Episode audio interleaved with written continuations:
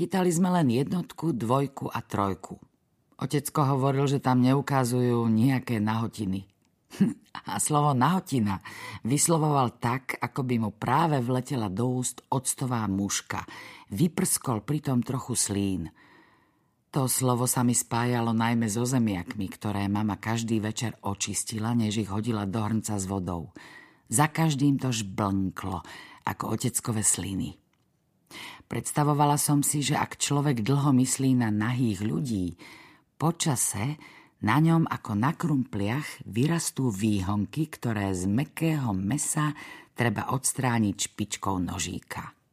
Zelenými klíčkami sme krmili sliepky – Tie ich milovali.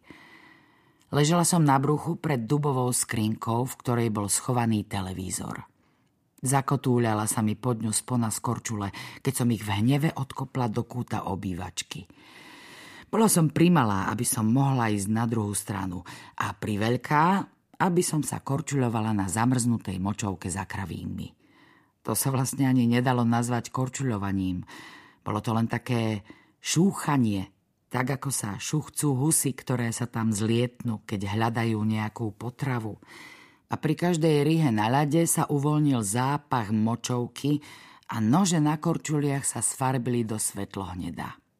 Muselo to vyzerať debilne, keď sme tam stáli ako pár hlúpych husí, a naše zababušené telá sa tackavo presúvali od jednej trávnatej strany na druhú namiesto toho, aby sme sa zapojili do pretekov v korčuľovaní na veľkom jazere, kam tiahli všetci z dediny. Nemôžeme sa ísť pozrieť na Matiesa, povedal otecko. Jedno teľa má hnačku.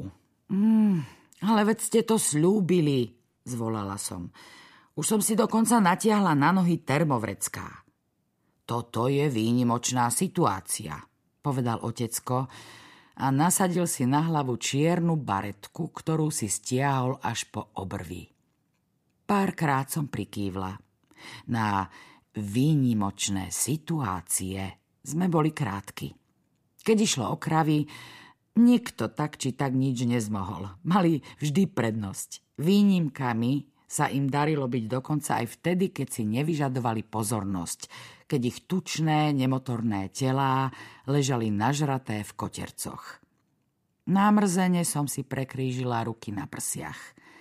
Celé to trénovanie na frískych drevených korčuliach bolo zbytočné. Lítka som mala ešte silnejšie než porcelánový Ježiš, ktorý stál v predsieni a bol taký veľký ako otecko. Na schvál som zahodila termovrecká do koša na odpadky.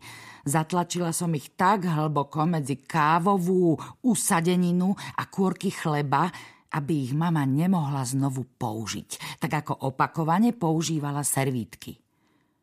Hádam len nie je mŕtvý, vyhrkla mama pred zverolekárom. Vstala z okrajavane a vytiahla ruku z belasej froté rukavice, pretože práve chcela Hane utrieť zadok, lebo by mohla dostať hlísty, ktoré by ju prevrtali ako kapustný líst. Ja som už bola dosť veľká na to, aby som sa sama ochránila pred hlístami a rukami som si obopla kolená, aby som vyzerala menej nahá, keď zverolekár vošiel do kúpeľne bez zaklopania. Už tvaným hlasom spustil – Kúsok od druhého brehu bol v plavebnej dráhe príliš tenký ľad. Išiel dobrý kus popredu, všetkým sa stratil z dohľadu. Hneď som vedela, že to nie je o mojom králikovi. Ten ešte pred chvíľou normálne sedel vo svojom kočerci a hrízol mrkvu. Zverolekárov hlas znel vážne. Chodíval k nám často kvôli kravám.